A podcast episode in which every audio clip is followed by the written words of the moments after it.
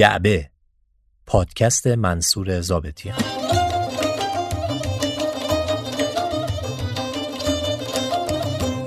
خانم ها آقایان سلام. این جعبه شماره 19 است که میشنوید. عنوان این جعبه جاده چالوس. جاده چالوس من و یارم و دل دادگی. جاده چالوس من و حال خوش و سادگی. جاده چالوس به شیشه نم بارون زده. چه هوایی شده از وقتی که یار اومده. آره توی یارم توی توی که تو کارم توی عشق منی تو توی دار و ندارم. آره توی یارم توی توی که تو کارم.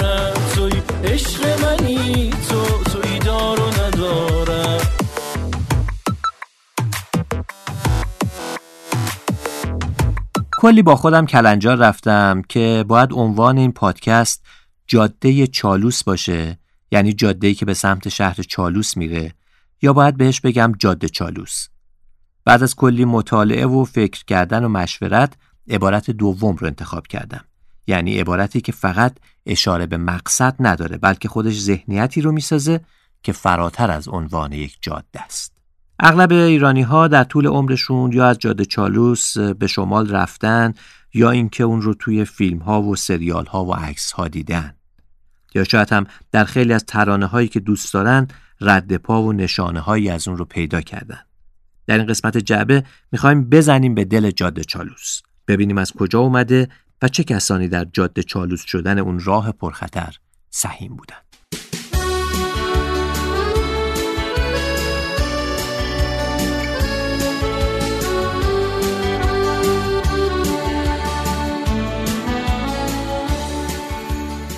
در این شماره هم Body Spinner حامی جعبه بوده.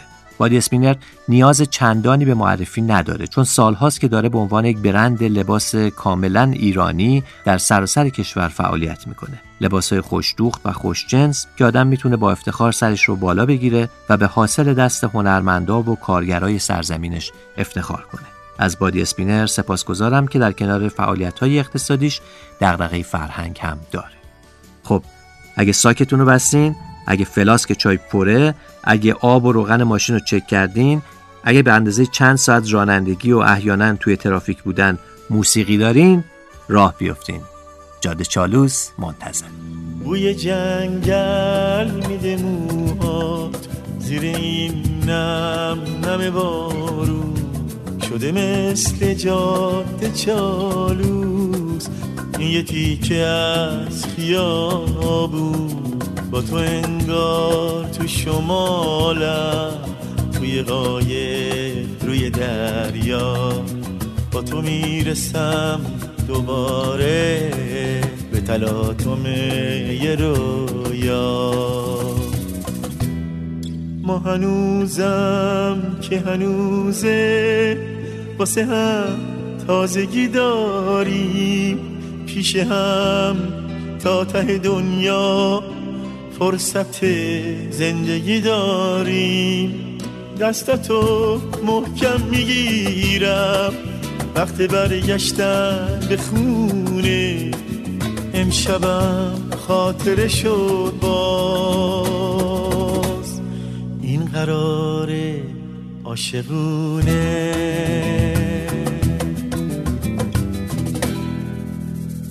چالوس یعنی چی؟ محمد حسن اعتماد و سلطنه نویسنده عهد ناصری در کتاب مرآت البلدان که در واقع یک فرهنگ شهرشناسی در دوره خودشه زیل عنوان چالوس اینطوری می نویسه چالوس اسم رودخانه بزرگی است که فاصله مابین بلوک مرزنآباد کجور و کلارستاق می باشد منبع این رودخانه از نقاط مختلف است و سرچشمه عمده آن از طالقان و کندوان و دونا و ناتل می باشد به این معنی که رودخانه که از طرف دونا جریان دارد در زیر گردنه موسوم به هزار چم به رودخانه که از سمت طالقان جاری است داخل می شود و در این موضع که دو رودخانه به هم وصل می شوند موسوم به چالوس می گردد و تا انتهای سیر آن که دوازده فرسخ است و به دریای خزر می ریزد همین اسم را دارد. یک روایت تایید نشده هم میگه که چالوس اسم دختری بسیار زیبا و معروف در همون محدوده کلارستاق بوده که اشاق فراوانی داشته. آوازه زیبایی دخترک چنان در شهرها و روستاهای اطراف و کوههای البرز میپیچه که آروم آروم به اون شهر میگن چالوس. دور تو میگردم. از تو زیباتر نیست. زندگی با تو خوش است. از تو گیراتر نیست در سرت و قیانوس عشق جریان دارد. در دلت یک دنیا ابر باران دارد.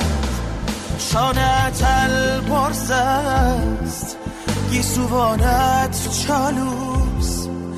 خواب دیدم رفتی بی تو خوابم کابوس. خنده هایت جادو.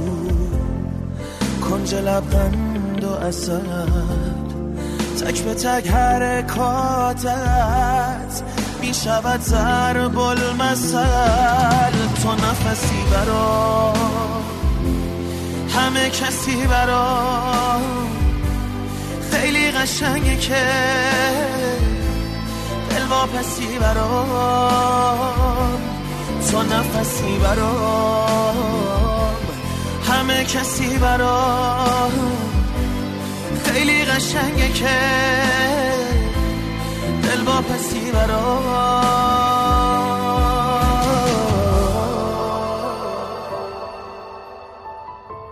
کاری به کار تاریخچه زمینشناسی و جغرافیا نداریم. اما راستش در تاریخ هم نمیشه رد پای چندانی از جاده چالوس در دوران پیش از ناصرالدین شاه پیدا کرد. و تازه به درستی هم معلوم نیست که شاه شهید چطور جاده چالوس رو کشف کرد و عاشقش شد.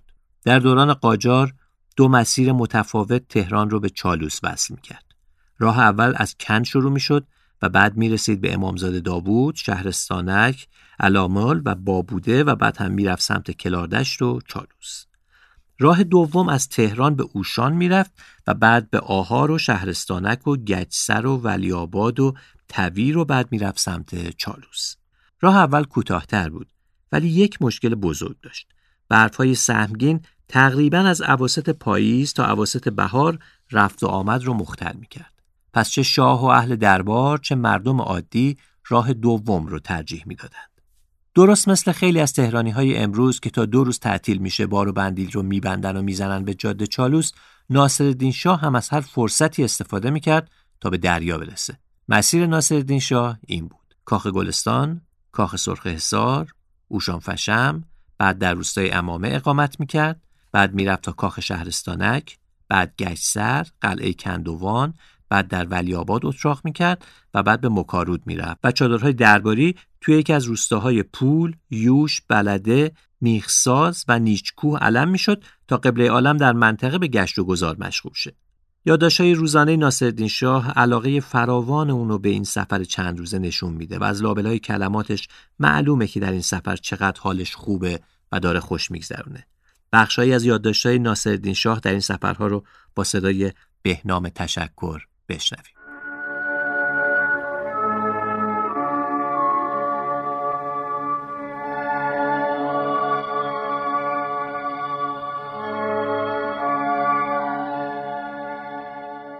یک شنبه دوازدهم سفر 1313 صبح برخواستیم آب دریا را ریخته بودند توی بلغار. تحمیم بلغاری کردیم. سرتنشوری شد. حاجی هیدر هم بود. بعد از اندرون بزرگ آمدیم بیرون و سوار شدیم و به طرف مغرب دریا رفتیم. به سمت چالوس. خیر رود کنار چالوس و خیر رود کنار خیلی دور است. یعنی به آن طرف راندیم. نیم فرسخی که آمدیم رسیدیم به چادر کشیکچی باشی. خودش هم نبود. گفتند کسالتی دارد. آمدیم. دماغی بود کنار دریا که سراپردم پیدا بود. کنار دریا به نهار افتادیم. موج دریا هم از دیشب قدری کم شده و آرام است. دوربین انداختیم به دریا. امروز دریا مسطح شده بود. تا ده فرسخ هم با دوربین پیدا بود اما دیروز دریا محدب و گرد بود و بیشتر از دو فرسخ با دوربین دیده نمی‌شد. دوربین انداختیم. بعضی زنها توی آب بودند. تماشا کردیم. بعضی از پیشخدمت ها هم مثل تقیخان و علی آقا و محمد حسن میرزا و آقا مردک و آقا بشارت و اینها رفتن آن منزل. آقا محمد خان هم رفت. عزیز و سلطان را دیدیم میانه کمربن و ایلکا در زمین ایلکا افتاده است. ما هم یک تپه کوچکی بود. رفتیم بالا دیدیم دره ایلکا پیدا شده مثل بهشت. زیندار باشی هم اینجا جای با صفای خوبی به نهار افتاده بود. ما گذشتیم و کنار رودخانه جای خوبی به نهار افتادیم. صحرای اینجا همه را عدس و ماش و اینها کاشتن و سبز است. ناهاری خوردیم. ده ایلکا پشت تپه بود اما پیدا نبود. بعد از نهار صدر ازم آمد شطرنجی بازی کردیم و صدر ازم بردیم. بعد صدر ازم با باشی بازی کرد و برد از باشی. بعد چایی و اسرانه خوردیم و سوار شدیم. صدر ازم اینجا ماند که بعد بیاید. مجدد دوله هم یک راهی بود از اینجا به دونا میانبر اما خیلی راه بدی بود. گفت مرخص کنید از آنجا بروم. گفتیم برو.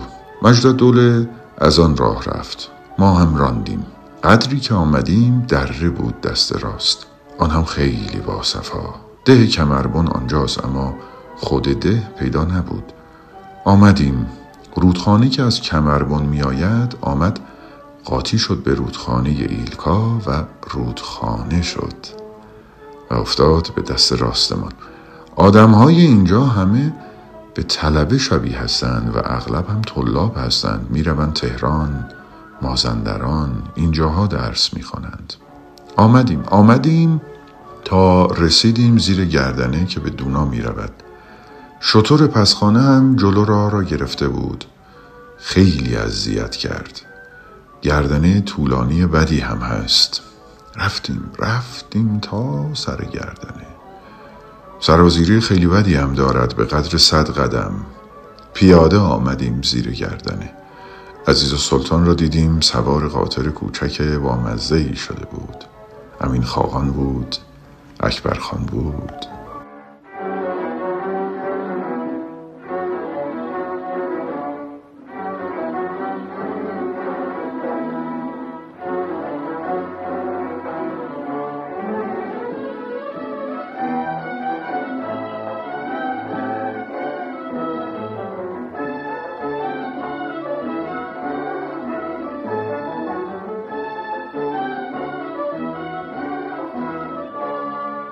ناصرالدین شاه رویای بزرگی در سر داشت. بارها گفته بود که دوست داره شمرون رو به چالوس وصل کنه. اولین قدم تحقق این رویا تعریض مسیر جاده چالوس بود. اینجاست که یک شخصیت دیگه به صحنه وارد میشه. آلبرت کاستگر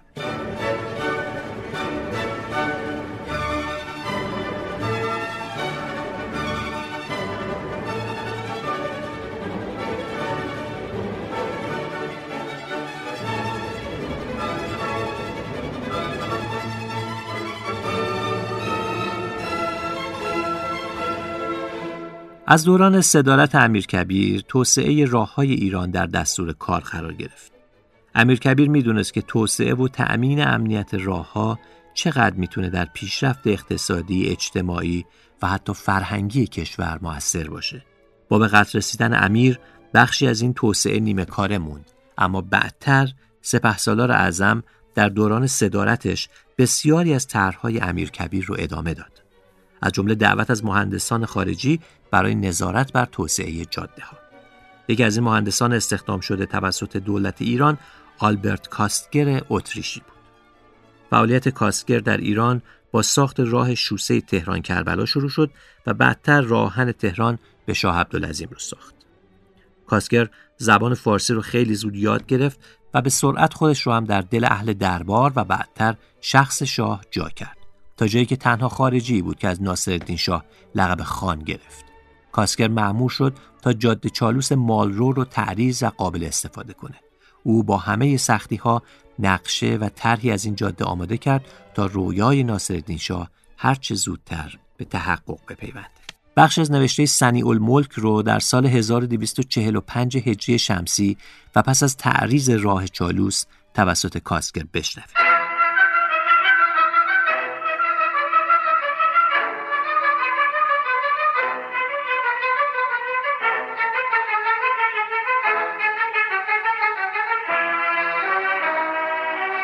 راه چالوس و هزارچم از راه های سخت کجور بود. به حدی که اهالی مازندران که بلد آن راه بودند سواره یا پیاده نمی توانستند از آن راه عبور و مرور کنند. شاه محض آسودگی مردم و تسهیل عبور و مرور و نزدیکی آن راه به دارالخلافه و کنار دریا در سال قبل مهندس نمساوی نمساوی در کلام اون روز به معنی اتریشیه.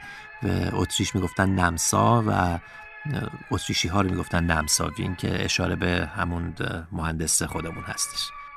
در سال قبل مهندس نمساوی را با اسباب و لوازم تعمیرات راه معمول فرموده بودند.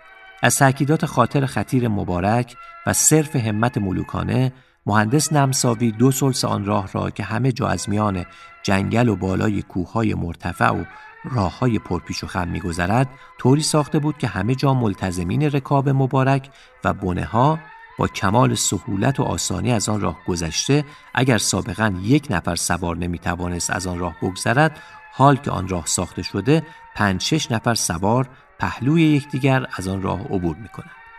بهتر از خیابانی بود که سلاطین سلف در راه مازندران ساختند. اهالی آن صفحات از ساختن آن راه کمال اظهار تشکر و دعاگویی وجود مسعود مبارک را می نمودند که یک نوع آسایش کاملی برای آبرین در عبور و مرور حاصل شده است و سه روزه از آن راه به دارالخلافه می توانند بیایند و خیلی اسباب آبادی مازندران و رفاهیت اهالی آنجا خواهد شد.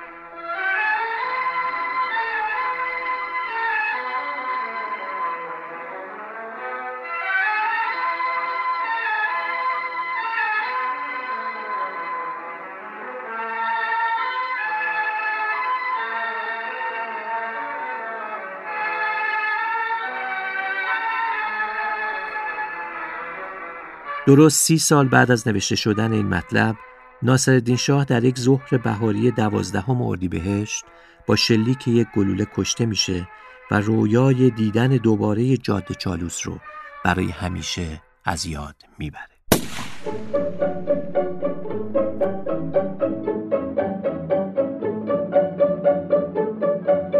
با کشته شدن ناصرالدین شاه مظفرالدین شاه راه پدر رو در ارتباط با جاده چالوس ادامه داد.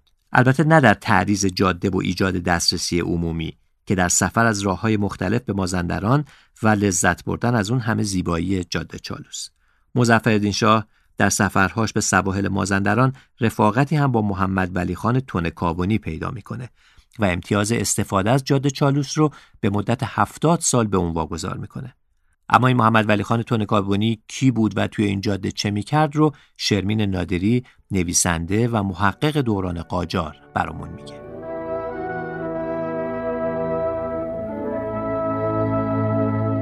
محمد ولی خان تونکابونی رو تاریخ نویسا متولد 1264 قمری می‌دونن. در روستایی از توابه تونکابون از خانواده صاحب منصب و بسیار نامآور که خودشون رو از فرزندان یکی از اصحاب امیرالمؤمنین می‌دونستن و می‌گفتن که پدرشون خلعت اهدای ایشون رو به والیان و عمال می‌داده. برای همینم اسم خلعت بری رو برای خودشون انتخاب کرده بودن. پدر جد محمد ولی خان مهدی خان از بزرگان تونکابان بود. که وقتی کریم خان زند به قدرت رسیده بود و تون کابون توسط هدایت الله خان زمینه گیلان شده بود از طرف مردم و توایف متعارض به شیراز رفت که یه چارجویی بکنن بابت از دست رفتن تون کابون کریم خان زندم به مهدی خان اعتماد کرد و اون رو حاکم تون کابون کرد. گرچه بعدتر همین مهدی خان به کریم خان پشت کرد و طرفدار آقا محمد خان قاجار شد و در جریان فتح گیلان هم در لشکر قاجار بود و بالاخره همتون کابون را از گیلان جدا کرد و به مازندران برگردوند. شاه قاجارم به مناسبت این همراهی میمون کجور و کلارستاق رو زمینه تون کرد و خلاص ولایت محال سلاسه شکل گرفت. یعنی از این سر تا اون سر شمال ایران شد مقر حکمرانی مهدی خان. از جمله دهستان چالوس که در قدیم جزو ناحیه کلارستاق بود و راه چالوس که بعدها در زمان ناصرالدین شاه و توسط مهندسین اتریشی ساخته شد. صد البته که این ماجرا جنگی بین سکنه بومی کجور و کلارستاق با اهالی تونکابان رو انداخت که صد سالی هم طول کشید البته آن حبیب الله خان هم پدر همین جناب محمد ولی خان تونکابانی بود که پسرش رو در دوازده سالگی با درجه سرهنگی وارد خدمت نظام کرد. سرداری که تا چشم باز کرد مالک چندین هکتار زمین آبادی بود و بعد هم حاکمیت همان تونکابان و گرگان و گیلان و فرماندهی قشون مازندران و گیلان و خیلی مناسب دیگر رو داشت و ثروت و قدرتی اندوخت که هر پادشاهی بهش حسادت می‌کرد. اما خب محمد ولی خان سیاست و کیاست رو علاوه بر اون زمین های کلارستاق و کجور به میراث برده بود. همین هم بود که اول به عنوان سردار محمد علی شاه معمور متفرق کردن مشروط خواهان تبریز بود چند وقت بعد که پایه های حکومت قاجار رو لرزاندید انجمن عدالت رو در حمایت مشروط خواهان تشکیل داد و خلاصه سپهدار مغزوب شاه شد. بعد هم همون کسی شد که برای فتح تهران سر رسید و پرچم مشروط خواهان رو به دروازه های تهران آویخت. شاه هم البته براش نوشت محمد ولی محض فوق نمک به حرامی تو به دولت تو را از شعونات دولتی خارج و املاک تو را خالصه نمودیم. ایشون هم جواب داد الحمدلله از این ننگ خارج شدم و در املاک من هم هیچ کس قدرت دخالت نخواهد داشت. اما اون املاک همون روز خالصه نشد. هرچند گوی دلشکستگی محمد علی شاه فراری به روسیه مثل نفرین همراه سپهدار اعظم بود چون بالاخره بعد از کودتای سوم اسفند مثل بختک به ولایات سلاسه افتاد. رضاخان که به زودی با نام رضاشاه پهلوی تاج به سر میگذاشت و می‌دونست که داشتن املاک و زمینهای فراوان به خودش قدرت و ثروت و احترام زیادی میاره آسان ترین راه رو برگزید و سرداران و ثروتمندان دوره قاجار رو به زندان انداخت و قدرت و ثروتشون رو کم کم همونجوری خالصه کرد. اینطور که میگن بعد از از دست رفتن مقدار زیادی از اون زمین ها و آبادی ها و حتی اون جاده پرپیچ و خمی که به چالوس می‌رفت توسط وزارت مالیه املاک محمد ولی خان مستاصل و ناامید نامه می نویسه به فرزندش و بعد هم با که گلوله به شقیقه زندگی خودش رو تموم می‌کنه. گویا جناب سپهدار تونکابانی تو روزهای آخر زندگی و شاید در زمان نوشتن این وصیت نامه این بیت رو هم زیاد زمزمه می کرده. مرا آر باشد از این زندگی که سالار باشم کنم بندگی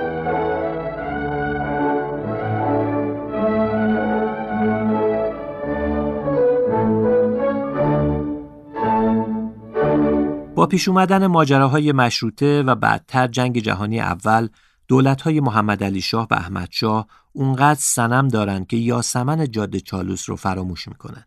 اما قرن نو با حکومتی جدید شروع میشه. حکومت پهلوی مدرنیزاسیون رو در دستور کار خودش قرار میده و طبیعیه که گسترش راهها یکی از نشانه های مدرنیسم مورد نظر رضا شاه. رضا شاه علاقه زیادی به مازندران داره چه به واسطه اینکه خودش اصالتا مازنی بوده و چه به واسطه داشتن زمین های فراوونی که پس از به قدرت رسیدن در این منطقه تصاحب کرده بوده. یک نگاه بدبینانه ضد رضاشاهی معتقده که توسعه مسیرهای شوسه تهران به مازندران به خاطر این بوده که رضا شاه می‌خواسته دسترسی راحتتر و آسونتری به زمینهای شخصیش داشته باشه. کسی چه می‌دونه؟ خود رضا شاه در کتاب سفرنامه مازندران به اهمیت اتصال مازندران و تهران اینطور اشاره می‌کنه. این بخش از پادکست رو با صدای امیریل ارجمند بشنوید.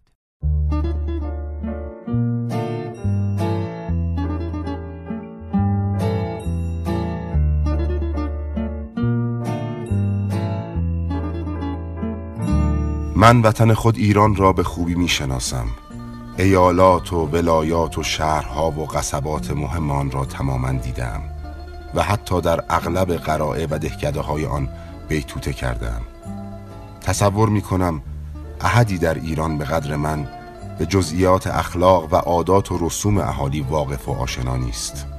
زیرا افراد برجسته و مشخص آن را در هر زلی از ازلاع مملکت باشند شخصا می‌شناسم و به اصول زندگانی طرز تفکر ایمان و عقیده تخیلات و توهمات آنها واقفم معهازا بعد از قبول سلطنت ایران اولین سفری که در خاطر من نقش بست مسافرت به مازندران بود به دو دلیل. اول تا راه مازندران به تهران باز نشود تهران نمی‌تواند آسایش نعمت داشته باشد. مازندران است که بزرگترین روزنه اقتصادیات را به روی تهران میگشاید.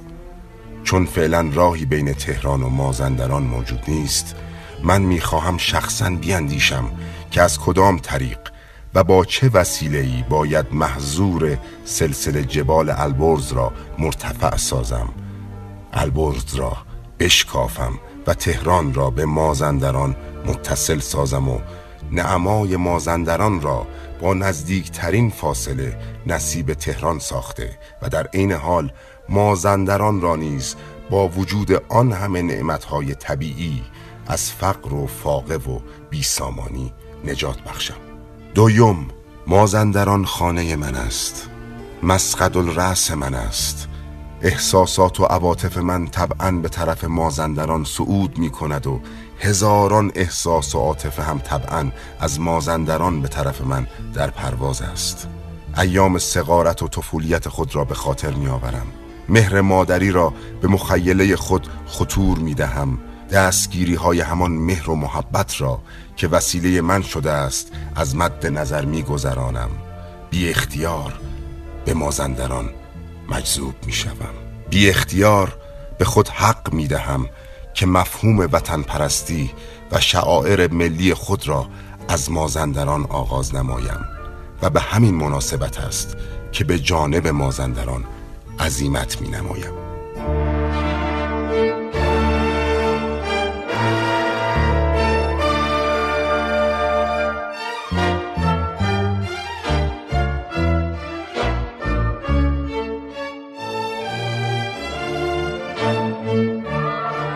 در سال 1308 در مجلس شورای ملی تصویب میشه که جاده کرج به چالوس ساخته بشه.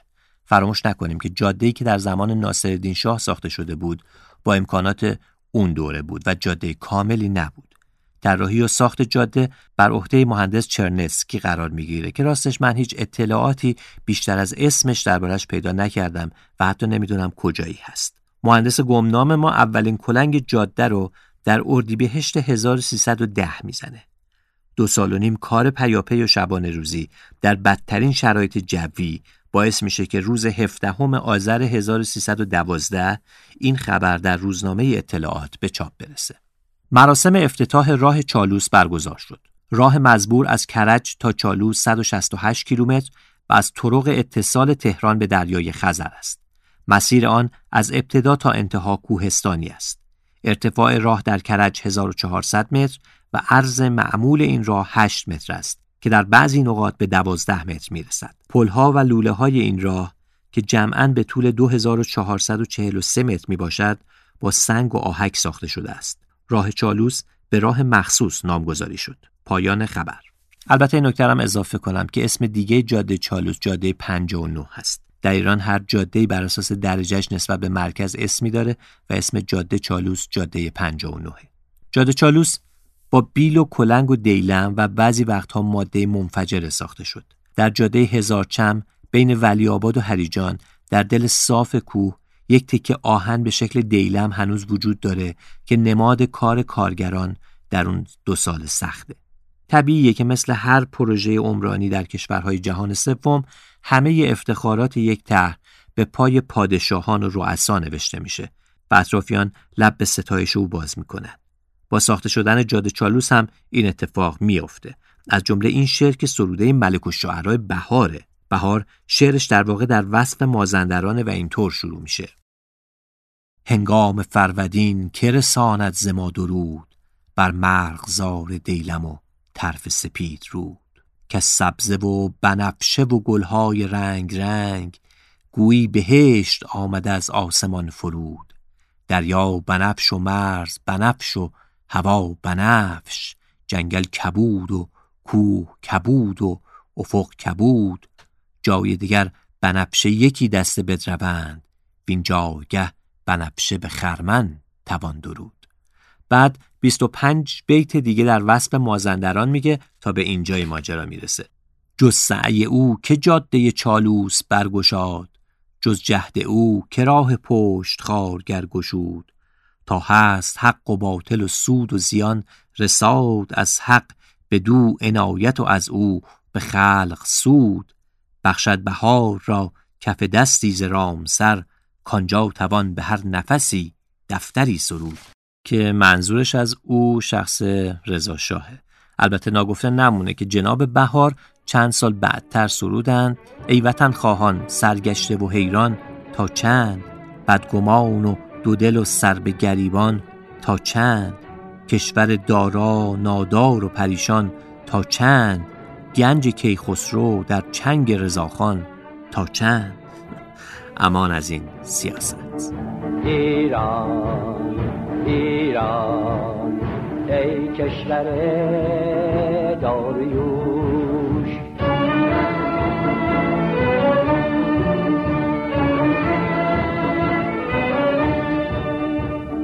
ای سرزمین عزت و افتخار و نصرت و دانش و فروش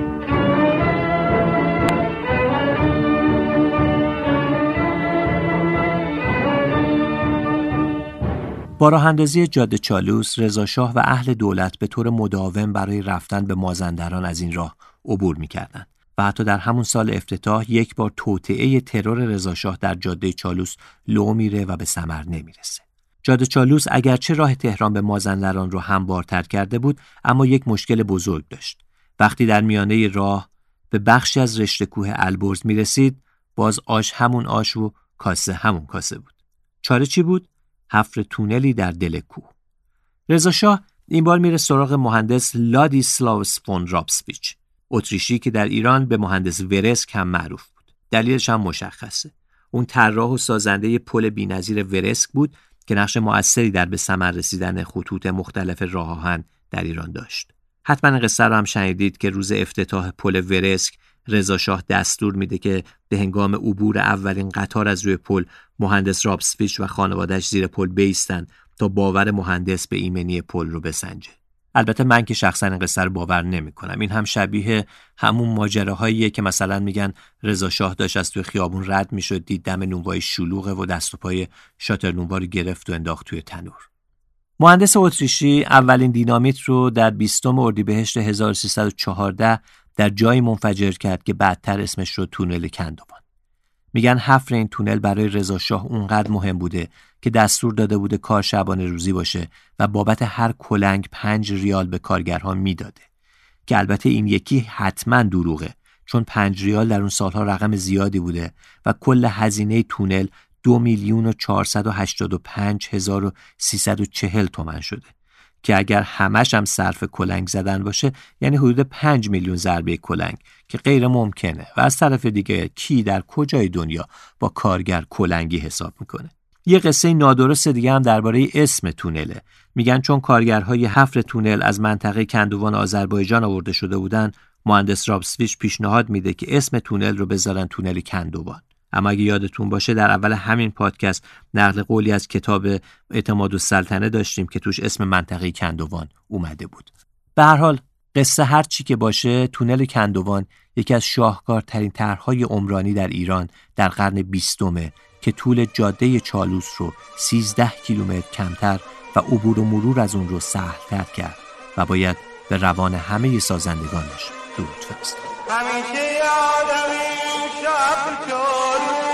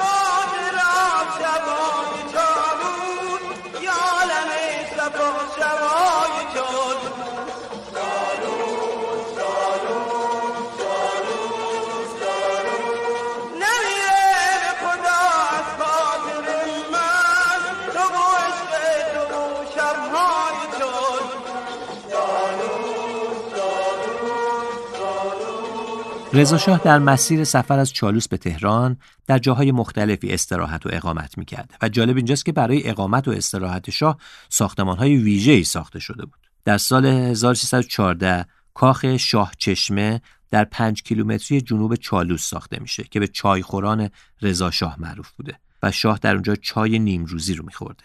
بعد چهل کیلومتر اون طرفتر از چالوس امارتی ساخته شده بوده که به امارت ناهارخوران کندوان معروف بوده این امارت بعدتر به رستوران تبدیل میشه که فراتر از رستوران بودنش خاطره های دیگه ای رو هم در ذهن زنده می‌کنه چه خاطره ای؟ اگه این ملودی رو بشنوین متوجه میشه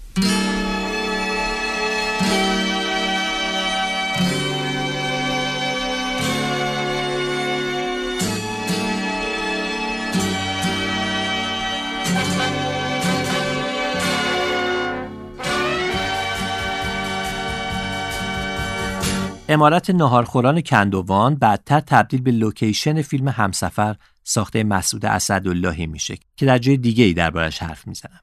امارت ولیاباد در منطقه سیاه بیشه هم محل اتراق اصرگاهی رضاشاه و امارت گجسر که بعدتر هتل گجسر رو هم در کنارش می‌سازن جایی برای اقامت شبانگاهی رضاشاه بوده.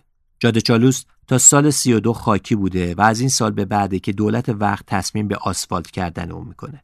در دهه چهل و پنجاه جاده چالوس مهمترین راه مواصلاتی به مازندران میشه. به واسطه وجود این راه شهرک های ساحلی و تفریحی زیادی در مناطق مختلف مازندران ساخته میشه. رادیو دریا شکل می‌گیره، مازندران پاتوق خواننده ها و نوازنده های مهم میشه و رفتن از جاده چالوس تبدیل میشه به یک نوع سبک سفر خاص همراه هیجان و خطر و فلاسک چای و موسیقی. حالا بیاین قصه بشنویم از فاطمه نعمتی با صدای لاله اسکندری.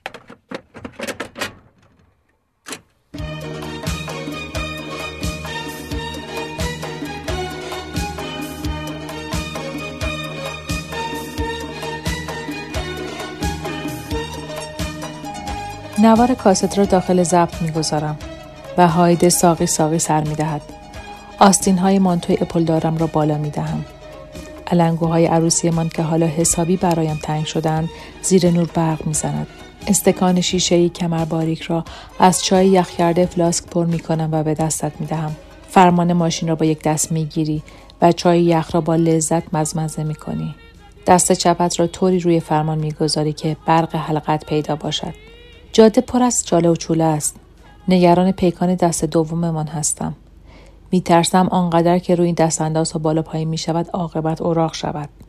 چیزی نگفته شستت خبردار می شود و می گویی آخر همین سلس یه صفرش رو می گیرم برات نگران نباش. واحد شمارشت شده های تحصیلی. باد روسره نخیم را به صد جهت می تاباند. نیشم را باز می کنم و همراه هایده می خانم. سرکیف می شبی. آواز خواندنم را دوست داری. خانه را جنگل کرده ای از بس گلدان خریده ای. دستت را خواندم. می‌خواهی آبشان دهم و آواز بخوانم تا خودت کیفور شوی. سراز حرف زدنت را به یاد ندارم. هر بار که با یک گلدان به خانه آمدی حرفت را در دهان گلدان باغبانش چپاندی و به خوردم دادی که این یکی فرق دارد. حسابی دلش آواز می‌خواهد. رنوی سبزی کنار جاده نگه داشته. خانواده پرجمعیتی هستند. سر و صدای بچه هایشان به داخل پیکان ما نفوذ می کند و ناخداگاه لبخند می زنم. از وقتی با تو دمخور شدم شادی کردنم هم به آدم ها شباهت ندارد. دیوانه بودی و من هم بی رقبت به این دیوانگی نبودم. پنجشنبه که با خبر پاداش گرفتن آمدی می‌دانستم جمعه بسات جاده چالوس را به راه می‌کنی. دل خانه ماندن نداری. صدای هایده را کم می‌کنی یعنی بخوان. زبان از زبان ایما اشاره است. با صدایی نتراشیده و نخراشیدم می‌خوانم. ناکوک می‌خوانم. تو ساز دلت کوک می شود. جوری حز می کنی خیال برم می دارد که نکند هایده شدم خودم خبر ندارم. پیگیر نوشته هایم می شوی. شب به شب سراغشان را می گیری. انگار نه انگار که خروس خان باید سر کلاس باشی. دل ندارم صبح خواب از خانه بروی. سر و ته حرفم را می‌زنم که زودتر بخوابی. ولی حالا نه آخر شب است و نه تو فردا کلاس داری. پس با خیال راحت داستانهایی که هر روز رج به رج میبافم را برایت می‌خوانم نمی‌خواهم داستان خودمان را بنویسم دوست ندارم بین این برگها ها حبس شویم صدای جواد یساری از پیکان کناری به گوش می رسد. همه در حال کف زدن و لرزاندن سرشانند. از خوشیشان سر کیف میاییم. ای کاش به انتها نرسد این جاده. ای کاش تا ابد کش بیاید. اگه راه پیدا کنم به کهکشون اگه شهرتم بشه به زبون بپرستنم همه مثال بود سوی من سجده کنن پیر و جوون به خدا بی تو دلم پر از غمه همه دنیا برام جهنمه به خدا بی تو دلم پر از غمه همه دنیا برام جهنمه به خدا بی پر همه دنیا برام حالا جاده چالوس به لطف بزرگراهی که تهران رو به نیمه های راه وصل می‌کنه کوتاهتر شده. بزرگراهی که طرح اون در سال 1353 به ذهن مسئولین وقت رسید اما تقریبا 45 سال بعد مورد بهره برداری واقع شد. در مسیر جاده چالوس همیشه اسمهایی رو میشنویم که گاهی به درستی هم نمی‌دونیم چرا این اسمها روی اون نقطه گذاشته شده مثل پل زنگوله یا پل زغال. دست کم من در جستجوهام نتونستم به وجه تصمیه درستی براشون برسم. اما خب یه نقاطی هم هستن که می‌دونیم دلیل نامگذاریشون چیه. از جمله هفت برادرون که یکی از کم ارزترین نقاط جاده و بعد از تونل کندوانه. اگر جاده چالوس عبور کرده باشین حتما هفت قطعه سنگ بزرگ عمودی رو دیدین که در حاشیه جاده کنار هم هستن و سازنده های جاده بهتر دیدن اونها رو از سر راه بر ندارن. این هفت قطعه مثل هفت برادر کنار هم ایستادن. یا یکی دیگه از نقطه های مهم جاده و البته خطرناکترین جای جاده چالوس اسمش هست پیچ سرهنگ. یک پیچ 180 درجه که عبور از اون مهارت خاصی می‌خواد و یکی از پرتصادفترین نقاط جاده چالوسه پیچ سرهنگ دو کیلومتر بالاتر از دوراهی دیزینه. مهمترین دلیل خطرناک بودن این پیچ اینه که جاده که کاملا صاف و بدون پیچ و خمه یک باره به یک پیچ 180 درجه می‌رسه. دلیل نامگذاریش همینه که میگن سرهنگی که رئیس ژاندارمری دوره رضاشاهی در اون منطقه بوده و به نوع اولین رئیس پلیس اون ناحیه درست سر همین پیچ تند تصادف می‌کنه و کشته میشه. رد پای پیچ سرهنگ رو میشه در این شعر از امید بابایی هم پیدا کرد.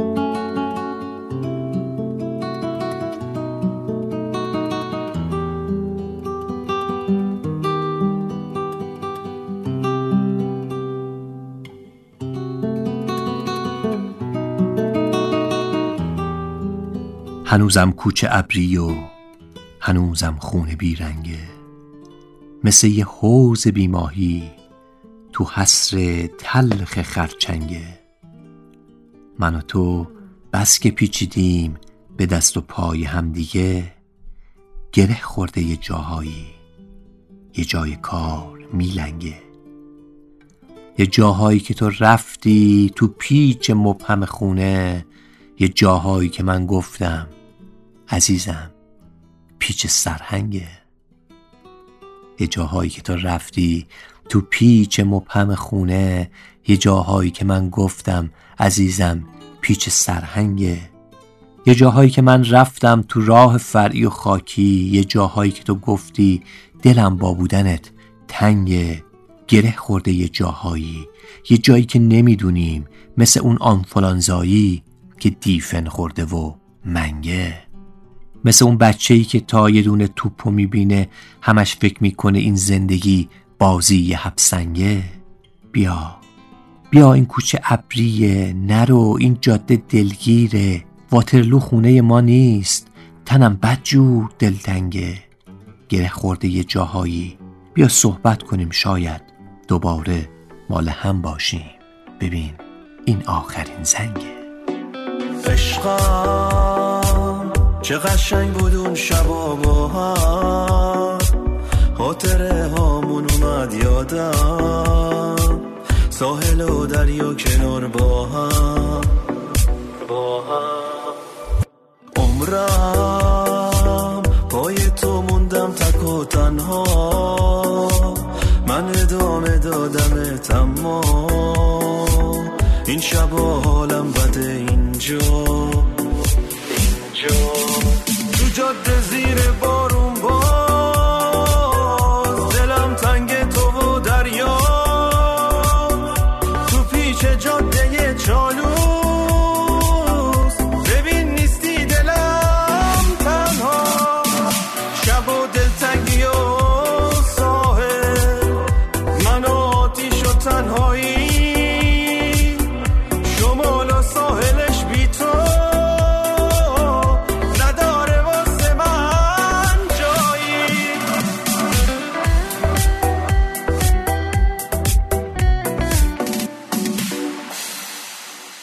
فیلم همسفر ساخته مسعود اسداللهی در سال 1354 یادگاری خاطر انگیز از جاده چالوس در حافظه ایرانیان به جا گذاشته.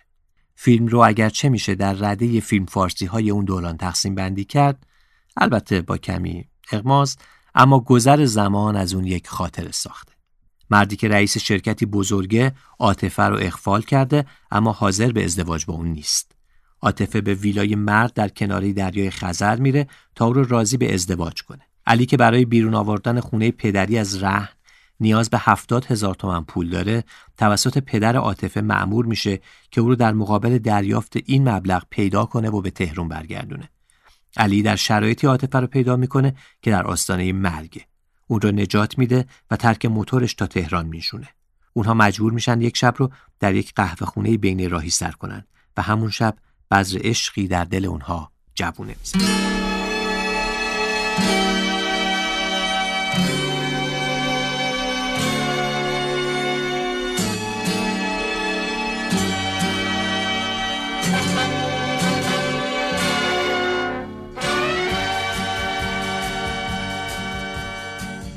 اکران فیلم همسفر در اول فروردین 1354 در یک نمایش چهار ای با فروش 2.5 میلیون تومن رکورد فروش فیلم های فارسی تا اون روز رو میشکونه. حضور بهروز وسوقی و گوگوش دو سوپرستار مهم اون سالها سوار بر یک موتور هوندای 750 اهدایی شرکت سایپا در پیچ و خمهای جاده چالوس در پس زمینه از ترانه همسفر سروده ایرج جنتی عطایی و موسیقی واروژان از مهمترین دلایل این فروش بود در صحنه ای از فیلم که در جاده چالوس فیلم برداری شده و در فیلم هم هست قهرمان های اصلی فیلم سوار بر موتورسیکلت از پیچی خطرناک عبور می کنند و ناگهان یک اتوبوس مسافربری از پشت کوه به سمت اونها میاد و اگر کنترل لحظه آخری بهروز بوسوقی روی موتور نبود یک فاجعه بزرگ رخ می‌داد.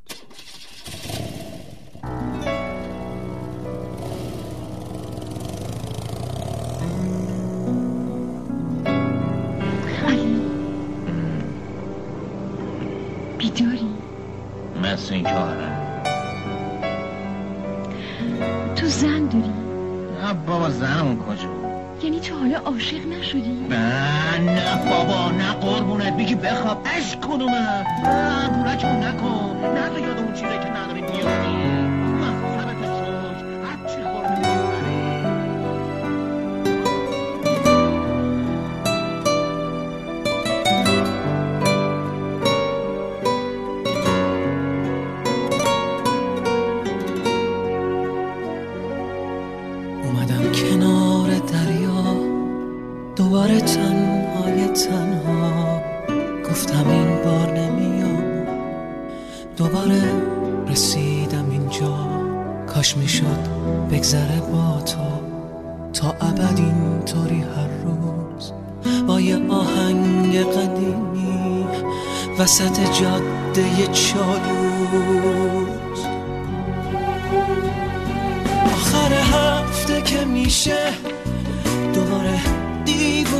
میشم تو رو رو ترک خیالم.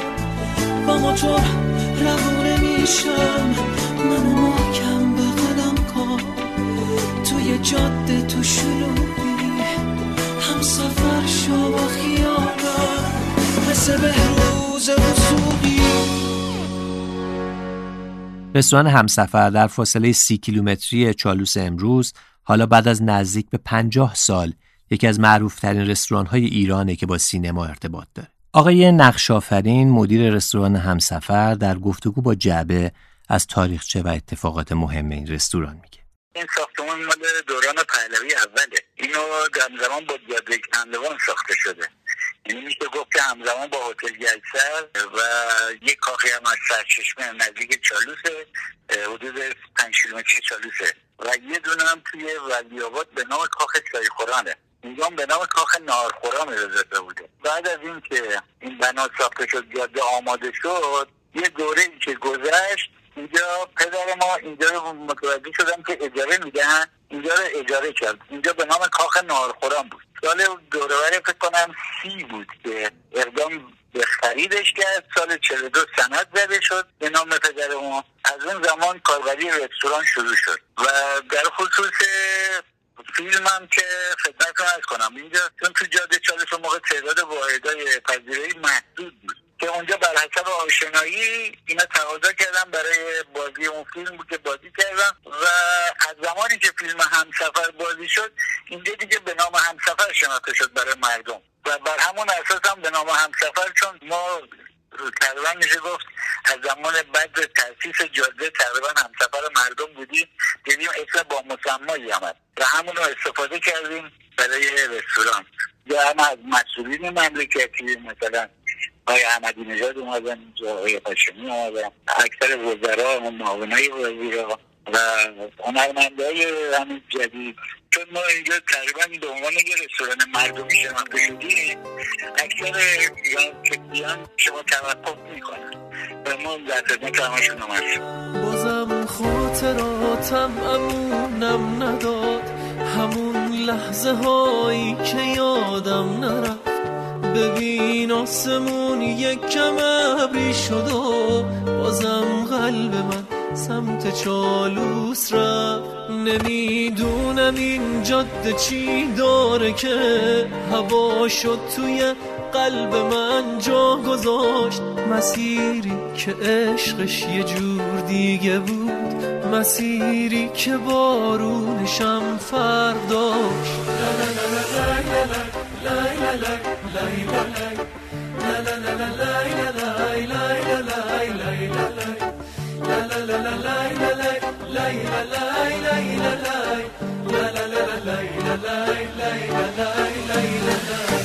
تو این جاده که میره سمت شمال همه جای جاده کنار منی.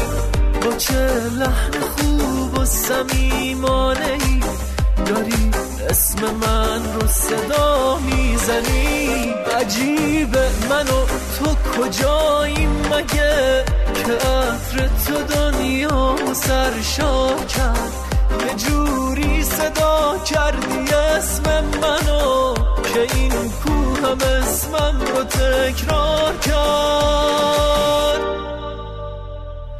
دست من و تو و جاده چالوس و عشق با همم سفری با همم سفری. با همم سفری عشقمونو بگو ما دوتا تا کجا؟ تا کجا ببریم؟ تا کجا ببریم؟ تا کجا ببریم؟ دست من و تو و جاده چالوس و عشق با همم سفریم. با همم سفریم. با همم سفریم. عشقمونو بگو ما دوتا تا کجا؟ تا دریا ببریم. دریا ببریم تا دریا ببریم. بازم خاطراتم امونم نداد. همون لحظه هایی که یادم نرفت. ببین آسمون یک کم ابری شد و بازم قلب من سمت چالوس رفت وای نمی‌دونم این جاده چی داره که هوا شد توی قلب من جا گذاشت. مسیری که عشقش یه جور دیگه بود. آی مسیری که بارونشم فرداشت جاده چالوس با همه سرسبزی و زیباییش و با همه محبوبیتش بین ایرانی ها برای همه جاده دلپذیری نیست. اتفاقا ساختار ویژه جاده که برای اغلب مردم هیجان انگیزه ممکنه برای بعضی ها دردسر آفرین هم باشه. نسیم مرعشی رمان نویس معروف و خالق آثاری مثل پاییز فصل آخر سال به است هیچ وقت جاده چالوس رو دوست نداشته و این مطلب رو در یادداشتی که برای جعبه شماره 19 نوشته بیان کرده. این یادداشت رو با صدای شقایق دهقان میشنویم.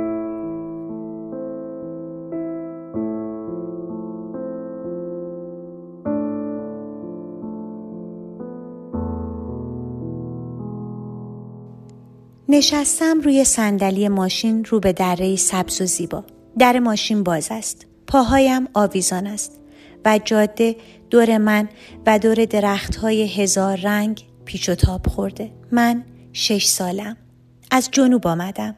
درخت رنگی به عمرم ندیدم و دارم می‌روم تصورم را از دریا واقعی کنم. اما با همه اینها جلوی این جنگل و دره و جاده تنها مشغول یک کار هستم. دارم استفراغ می کنم این دفعه چندم است که ایستاده ایم. می ایستیم من بالا می آورم آبی به صورتم می‌زنم و راه میافتیم. و همه اینها تنها یک پیچ دیگر دوام می آورد. اما دیگر بیحال شدم و ادامه سفر یادم نیست. ما بعد از آن دیگر شمال نرفتیم. بزرگ که شدم هر بار خواستم بروم شمال یا از فیروزکوه رفتم یا رشت. چالوس برایم هیچ معنی غیر از استفراغ نداشت. نرفتم تا همین چند سال پیش که برای کاری مجبور بودم بروم کلار دشت. حتی فکر جاده چالوس سرم را به دوران میانداخت. گفتم از رشت برویم یا فیروزکو راه باور نکردنی دور می‌شد. شوهرم می‌گفت توهم است. سوار شدیم و راه افتادیم. پیچ اول تهوع شروع شد و تمام نشد. من دراز کشیدم رو به آبی ترین آسمانی که می شود دید. جلویم کوه و دره های سبز پشت به پشت هم یله دادند. صدای پرنده می آید و گاهی یک ماشین که می گذرد. من سرومی در دست دارم و حالا دیگر می‌دانم امداد جاده مهربانترین امدادگران دنیا را دارد. چشاتو بگیرم یه روز از خودم صدا تو صدا تو چه باید کنم؟ اصلا راه که میرم تو هر جای شهر هوا تو هوا تو چه باید کنم؟ هوا تو بگیرم یه روز از خودم. دارم دور قلبم قفس می‌کشم. یقین دارم عطر تو اون نقطه هست. تو هر جا که راحت نفس می‌کشم. به چی فکر کنم؟ توی تنهاییام که سمت تو یک شب حواسم نره. چه رختی بپوشم تو روزای سرد که عطر تو توی لباسم نره. به غیر از تو باید به چی فکر کنم؟ تو چالوس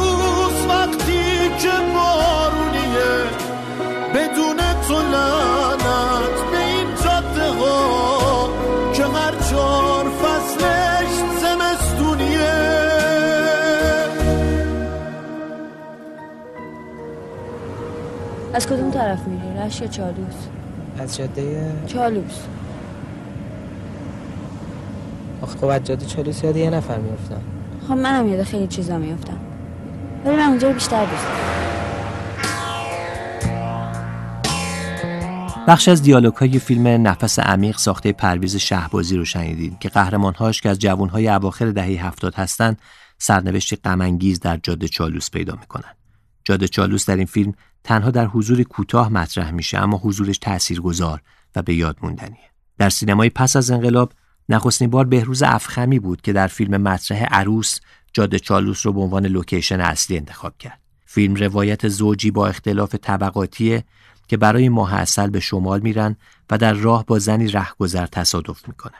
فرار حمید شخصیت مرد فیلم از صحنه جرم و مخالفت مهین عروس جوون قصه فیلم رو پیش می‌بره. عروس با بازی نیکه کریمی و ابوالفضل پورعرب جریان سینمای ستاره محور رو در اوایل دهه هفتاد در مسیر جدیدی انداخت. بعدتر علیرضا داوود نژاد در فیلم بچه های بد اسقر فرهادی در فیلم درباره الی و پوران درخشنده در فیلم رویای خیس گوش چشمی به جاده چالوس داشتند.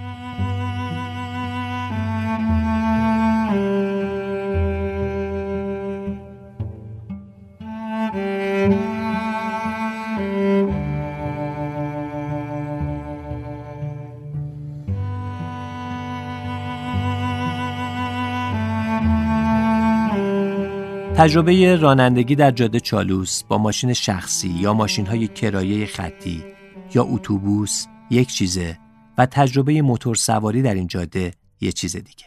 این نظر همه اون کسایی که دست کم یک بار این تجربه رو از سر گذروندن. اشکان مهران یک موتور سوار حرفه‌ایه که تقریبا تمام جاده های ایران و بسیاری از جاده های دنیا رو با موتور پشت سر گذاشته یا به قول خودش توی اونا راید کرده.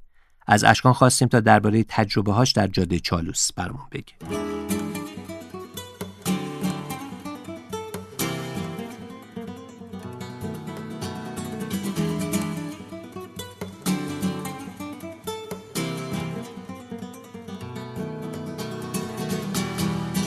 در مورد راید من توی جاده چالوس این رو عرض کنم که من در تمام فصولی که امکان سفر بوده رفتم یعنی بهار تابستان پاییز و زمستان. و شاید جذابترین فصل برای خودم در سفرهام به جاده چالوس از طریق تهران به سمت شمال. اواخر پاییزه به دلیل اینکه شما هم فضای زمستونی می‌بینی هم فضای پاییزی می‌بینی. و به شدت من چون خودم چالش رو در رانندگیم یا راید کردن توی موتور رو بیشتر ازش لذت می‌برم توی اون فصل به شدت این قضیه حاکمه. یعنی شما به جاهایی می‌رسی که به قدری مه زیاده و زمین به قدری لغزنده است یا محدوده دیدتون به قدری پایینه که خیلی چالش برانگیز می‌کنه راید کردنتون رو. ولی چون فضای خود جاده چالوس یه فضای عجیب غریب جذابیه این برای من خیلی لذت بخشتره تا اینکه مثلا تو تابستون فقط اینکه همه چی به قولی آروم هست و شما می‌تونید رایدتون رو انجام بدید. و فکر می‌کنم حتی من تقریبا دو ده هست دارم سفر می‌کنم. فکر می‌کنم اگر چون خاطرت خیلی دور شده از من ولی فکر می‌کنم اولین سفری هم که با موتورسیکلت یا دومین سفری که به سمت با موتورسیکلت خواستم شروع کنم با جاده چالوس شروع کردم و خیلی هم لذت بردم و همیشه هم این اعتقاد رو دارم که اگر کسی تا حالا با موتورسیکلت به شمال سفر نکرده از طریق جاده چالوس قطع به یقین از نظر من تا حالا به شمال و چالوس سفر نکرده. در مورد یه نکته خیلی جالبی هم بهتون بگم. شاید این سوال توی ذهنتون شکل بگیره که خب شما همه یک جاده های کشور رو رفتی حالا چرا چالوس فرق می‌کنه یا شرایطش؟ یه نکته خیلی جالب داره. ببینید ما تقریبا نیمه جنوبی کشورمون اکثرا جاده های کویری و خیلی سرراست به قول خودمون هست و تقریبا به لحاظ موتور سواری من این عرض می‌کنم خدمتون یه قلق خاصی داره قلق ساده ای دارن. یعنی شما یه بار دو بار اگر از تهران به یزد سفر کنید به اصفهان سفر کنید یا خیلی از شهرهای دیگه و خیلی جاده های دیگه حتی. با یه بار دو بار سفر کردن قلق این جاده رو می‌گیرید و به راحتی هم سفر می‌کنید. جاده چالوس مثل یک حریف کشتی میمونه انگار. یعنی شما هر باری که می‌خوای به جاده چالوس سفر کنی هر دفعه یک قلق خاصی داره. و این خود این چالشه برای شما جذابه. یعنی مثلا من اگر از تهران شروع کردم رفتم یزد رفتم بندر عباس. یه،, یه سیستم خاص یک نواختی رو همیشه داشتم. ولی وقتی وارد جاده چالو شدم این اتفاق نبوده. یعنی شما شاید اول فروردین با 15 فروردین رانندگی یا رایدش چون راید میشه سفر با موتور. من از این کلمه زیاد استفاده می‌کنم. خیلی متفاوته و هر دفعه یک قلق خاصی داره. حتی جالب من زمان خیلی قدیمتر رو یادم موقع که ما تازه می‌خواستیم گواهی نامه و اینها بگیریم. حتی یادمه که پلیس حتی اجازه نمی‌داد. یعنی می‌گفتن که هر کسی که تصدیق گرفته تا یک سال حق رانندگی تو جاده چالوس رو نداره. بعد از یک سال می‌تونه. چون به شدت جاده فنیه و جاده من شخصا این حرف رو می‌زنم. شاید موافق و مخالفانی داشته باشه. بیغل... جاده بیغلقیه و من عاشق جاده های بیغلقم بخاطر اینکه شما هر دفعه که وارد اون جاده میشی می‌دونی که اصلا تجربیات قبلیت کمکت می‌کنه اما قطعا این سری هم یه تجربه جدید خواهی داشت. و این خیلی واسه من جذابه. یعنی شما اگر سه بارم توی مه برف, برف و بارون توی جاده چالوس بری سه نوع رانندگی با سه کیفیت متفاوت داری. ولی اگر همین برف و بارون رو مثلا شما تو جاده تبریز یا جاده اردبیل یا مناطق این شکلی اگر تجربه کنید غالبا یه قلق خاص داره و اون قلق رو شما دستت بیاد دیگه مشکلی نخواهی داشت وای وای چقدر شرجی عطر تنتون. اون جاده های چالوس امیده پیرهن تو وای وای وای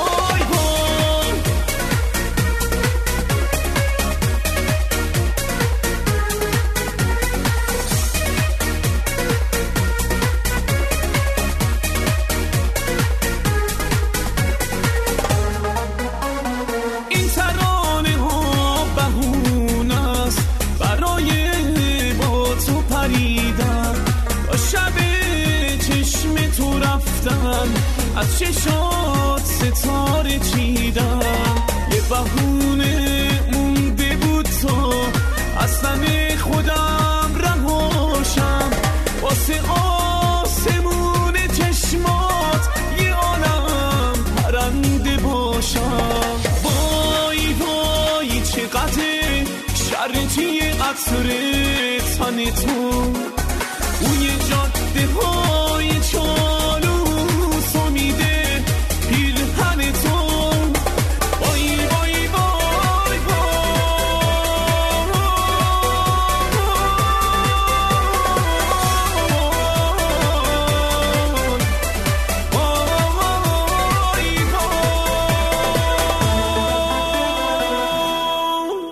کاوه فولادی نسب معمار و رمان نویس که رمان‌هایی مثل هشت و چهل و چهار و برلینی ها رو در کارنامش داره یادداشتی برای جعبه نوشته که افشین هاشمی اون رو می‌خونه و در اون جاده چالوس به یک شهر بازی تشبیه شده.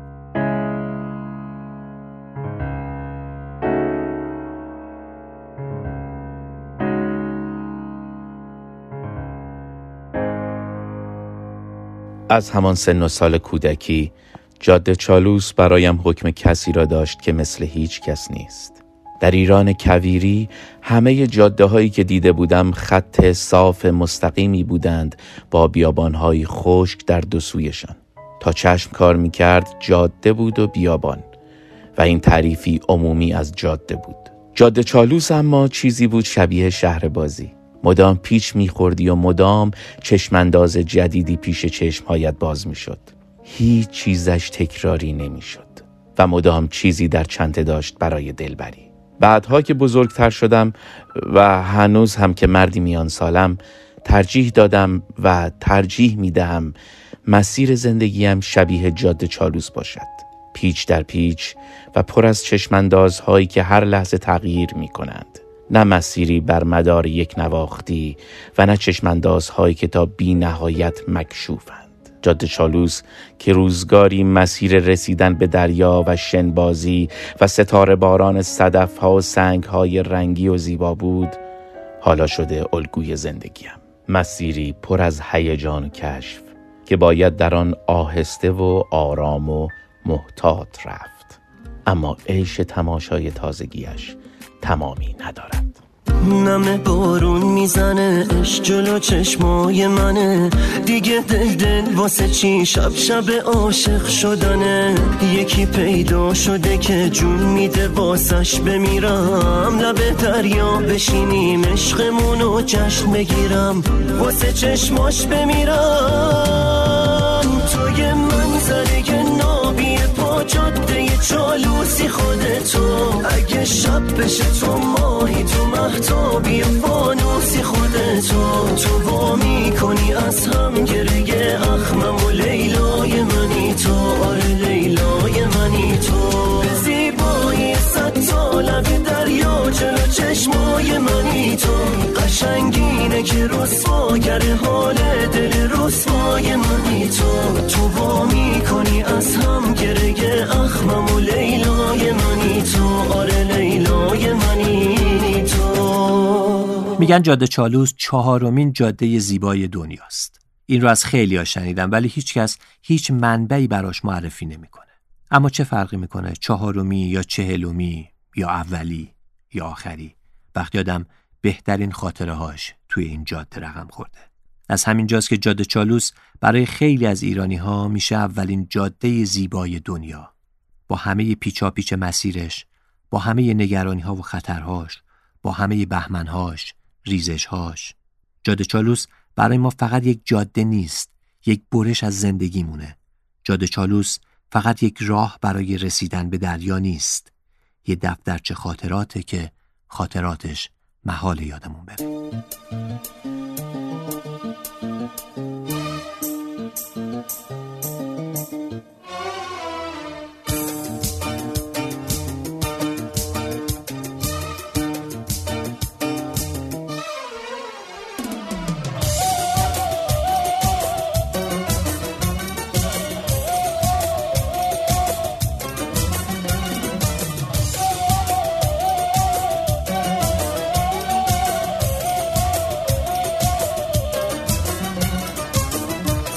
در جعبه این شماره میلاد حجتی دستیار تحقیق بود edit و میکس و تدوین پادکست رو زهرا قائدی انجام داد عطا سرمت زحمت تهیه کاور رو کشید فرشید سادات شریفی انتشار پادکست در فضای مجازی رو به عهده داشت و سینا افشار هم استوری های فضای اینستاگرام رو ساخت. ضبط هم در استودیو فراز توسط حمید محمدی انجام شد. از نسیم مرشی، کاوه فولادی نسب، فاطمه نعمتی، امید بابایی و شرمین نادری به خاطر نوشته هاشون ممنونم و از احسان حمید نیا به خاطر کمکش در پیدا کردن بعضی منابع. جمعی از دوستان بازیگرم در خوانش متنها به پادکست جعبه شماره 19 کمک کردند تا کار با رنگ‌آمیزی بهتری به گوش شما برسه. سپاسگزارم از خانم ها شقایق دهقان و لاله اسکندری و آقایون بهنام تشکر، امیریل ارجمند و افشین هاشمی. در این جعبه هم Body Spinner از ما حمایت کرد. Body Spinner یک برند کاملا ایرانیه که من خودم با افتخار لباسهاشون رو میپوشم چون می‌دونم حمایت از این برند با کیفیت هم به اقتصاد ایران کمک می‌کنه و هم به زندگی بیش از 750 کارگر و هنرمند هموطنم که در این مجموعه کار می‌کنن.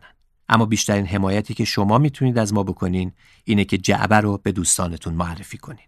دربارش به دیگران بگین نظراتتون رو در کست باکس برای ما بنویسین و بگذارید در این بی صدایی فرهنگی از این روزنه نور امیدی بتابه.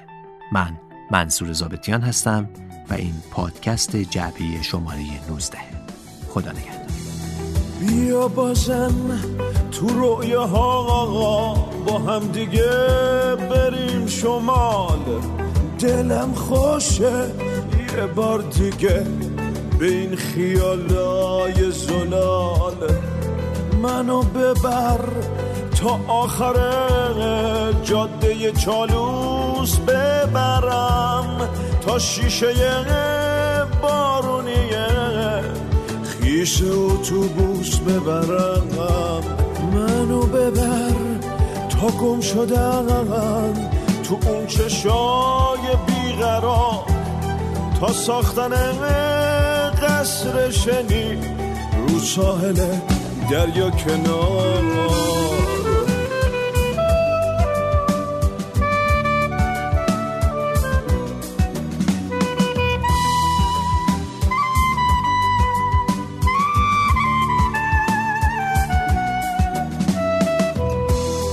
بیا بازم بریم شمال به ساحلی که بلدیم مثل همون روزایی که تو جنگلاش قدم زدیم. شاید یه حس گم شده اونجا به یادمون بیاد. خسته ام از خسته شدن دلم از این روزا می‌خواد. بیا بازم آتیش بشیم رو تن ساحل خزر دلم از این دنیا پره منو ببر منو ببر. یه عمر جاده شما منتظر عبور ماست. با من بخون که لحظه نو شدن خاطر ها